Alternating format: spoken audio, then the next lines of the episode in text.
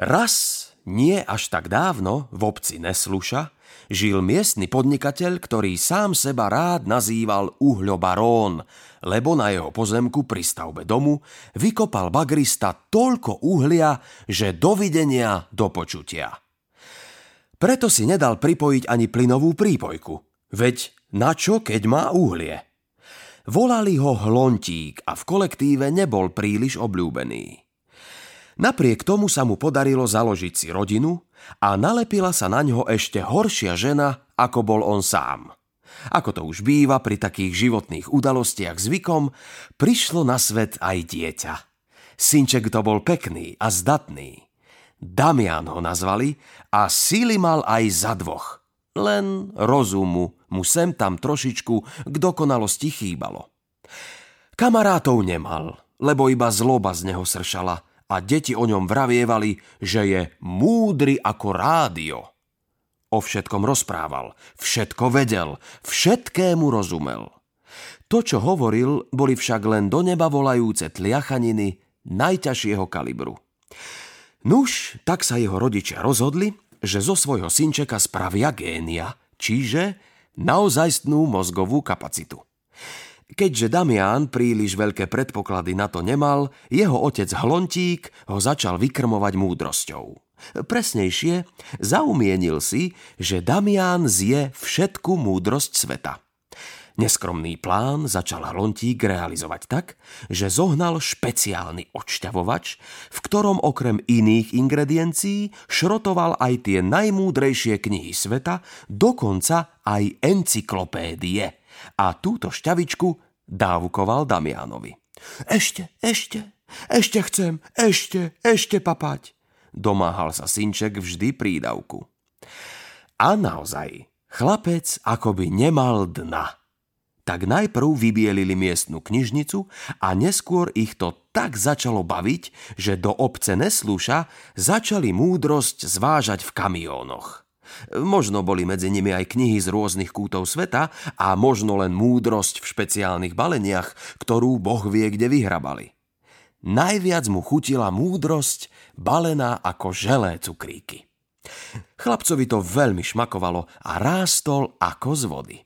Ale nie z obyčajnej, Neskromný uhľobarón Hlontík si dal v cisternách dovážať špeciálnu dobrú vodu z obce Dobrá voda, ktorou riedil múdrosť predtým, než ju dal svojmu zdatnému synovi.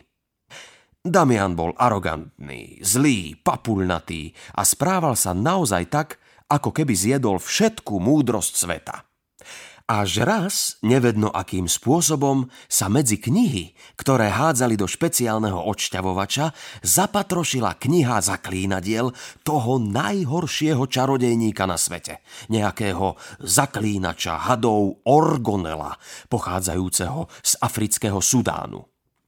Čo to robíš, Damian? Spýtala sa mama, pozerajúc na syna, ako by práve vyšla pripečená zo solária, keď zbadala, ako v obývačke tancuje nejaké divné africké tance. Ešte si aj pritom mrmlal niečo e, nezrozumiteľné. Jemu už z tej múdrosti asi preskočilo. Tížko predsedila medzi zuby, lebo keby to počuli rodinní príslušníci, bolo by zle. Nuž, asi odšťavili málo kníh o láske, alebo skôr žiadne, lebo z Damiana vyrastal naozajstný zloduch. Jedného dňa, keď už bolo zase treba vyštartovať s kamiónom s obrovskou cisternou na zásoby vody do obce Dobrá voda, dostal šofér z povolania, nejaký pán Andrtál, dosť nepríjemnú výrózu a zostal sedieť doma na záchode práce neschopný. Synu, Zbaľ si trošku múdrosti na desiatu, radšej aj na obed a ideme na výlet do dobrej vody. Konečne si zašoférujem a využijem to, že mám vodičské oprávnenie typu C. No a ty si pozrieš obec, z ktorej celý život piješ vodu. Pravdu povediac, aj sa v nej kúpeš a vlastne ňou aj splachuješ. a vlastne aj mama v nej perie.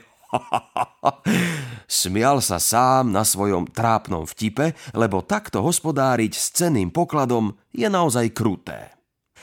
Bolo na celko jasnejšie, že cisternu so vzácnou vodou z ešte vzácnejšieho prameňa pán samozvaný uhľobarón Hlontík napájal na celý systém domu, čo znamenalo, že ju používali aj ako úžitkovú vodu. Tato, a čo je to ten výlet? Opýtal sa svojho otca Damián, sediaci na pohodlnom mieste spolujazca v kamióne s cisternou. Otec, pevne držiac volant, si utrel pod z čela, predýchal to a povedal. Málo sme do teba tej múdrosti natlačili. Málo, zdá sa mi. Pregúľal očami a pokračoval. Toto je ten výlet, Damianko. Pozeráš sa z okna kamióna, kocháš sa tým, že sa vezieme v najsilnejšom aute zo všetkých naokolo. Iba sa nám tu motkajú okolo kolie s tými mini autíčkami. A tak, veď vieš. Nevysvetlil mu to príliš presvedčivo. Vlastne nevysvetlil mu to skoro vôbec. A už aj zatáčal s tým obrovským volantom smerom na dobrú vodu.